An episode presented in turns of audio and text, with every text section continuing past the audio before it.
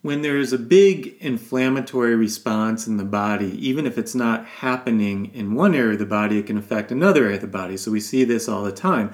And one area that gets affected is the bone marrow. So, for example, if you get sepsis from pneumonia in the lungs, you will have a significant leukocytosis and production of leukocytes from the bone marrow.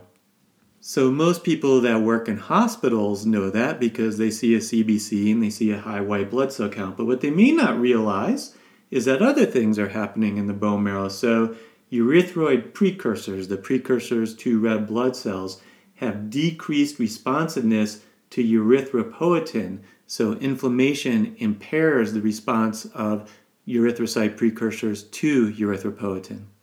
In fact, it's even a little bit more interesting than that because there are subgroups of patients with systemic inflammation that have decreased levels, meaning they're making less serum erythropoietin as well. So that can be a double whammy. Not only are you not making enough erythropoietin, but in the bone marrow, your red blood cell precursors are not as responsive to erythropoietin. So it's always interesting. You know, humans have 206 bones when they are adults. And I always say that us German Shepherd owners, and boy, do I love German Shepherds, but we think they love us for our personalities, but I think they are just waiting. I think they know more than 200 bones exist in our bodies. Getting back to erythrocytes, our red blood cells, not only are we not making them as well in high inflammatory states, but when there is a lot of inflammation, our erythrocytes survive for less time. In fact, they can survive 25% less days, so only 90 days instead of our usual 120 days when there is a lot of inflammation. One of many reasons for this is macrophage activation, and so this is often termed a consumptive anemia of inflammation, in which there's hemophagocytosis. But this gets me back to what I was saying in the part one series about anemia of inflammation that you may understand certain lab levels better if you understand the disease process. So, many of you know that ferritin is an acute phase reactant. And in fact, we also know that serum ferritin is low in iron deficiency but it's often high in inflammatory states. Now, while most of you know that ferritin is an acute phase reactant and is high in inflammation, can you say why that is? And there's probably a few reasons, but one of the main reasons is that macrophages are indeed a main source of serum ferritin. So macrophages are activated in acute inflammation Macrophages, again, are a type of a white blood cell. So we increase our white blood cells often in acute inflammation because macrophages go on to eat things, foreign substances like microbes, cancer cells, and then they also destroy red blood cells. Macrophages play a key role in destroying older red blood cells, usually at 120 days when things are working well and the erythrocytes usually have a lifespan of 120 days, but sometimes when they're activated, they remove red blood cells early.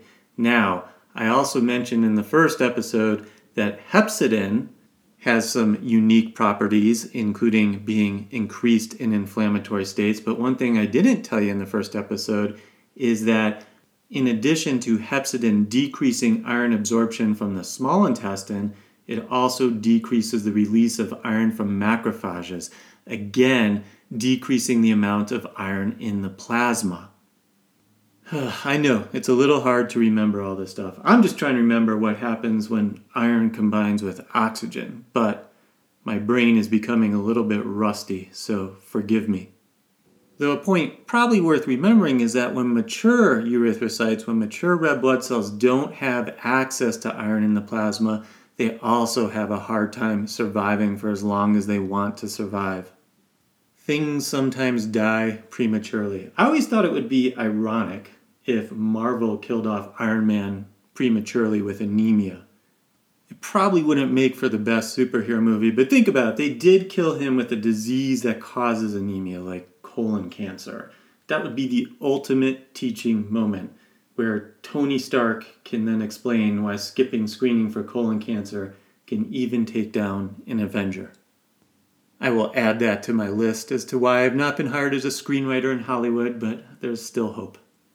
They will hire any comic nerd to write for those movies, but they will not hire science nerds because we would always do things like have Silver Surfer and Iron Man be together fighting because they would be great alloys.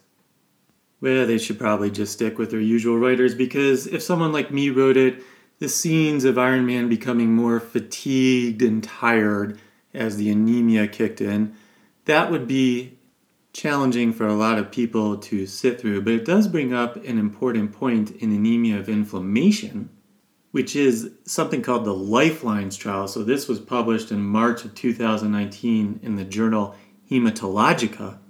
And while some of the trial was obvious, which we all could have predicted, that having a lower health related quality of life was present when you had anemia, what wasn't so obvious is if you particularly had anemia of inflammation, that subgroup of anemia not only had a decreased health related quality of life, but a worse overall survival.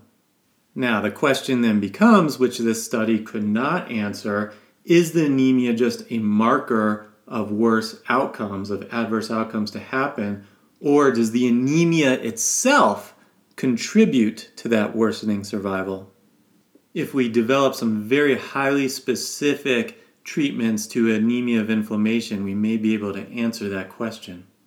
So, I will come back with one more episode on anemia of inflammation, talk a little bit about treatment, a little bit more about identifying what is anemia of inflammation versus iron deficiency versus both. And this is Dr. Gil Perrott, and I will catch you on the next round.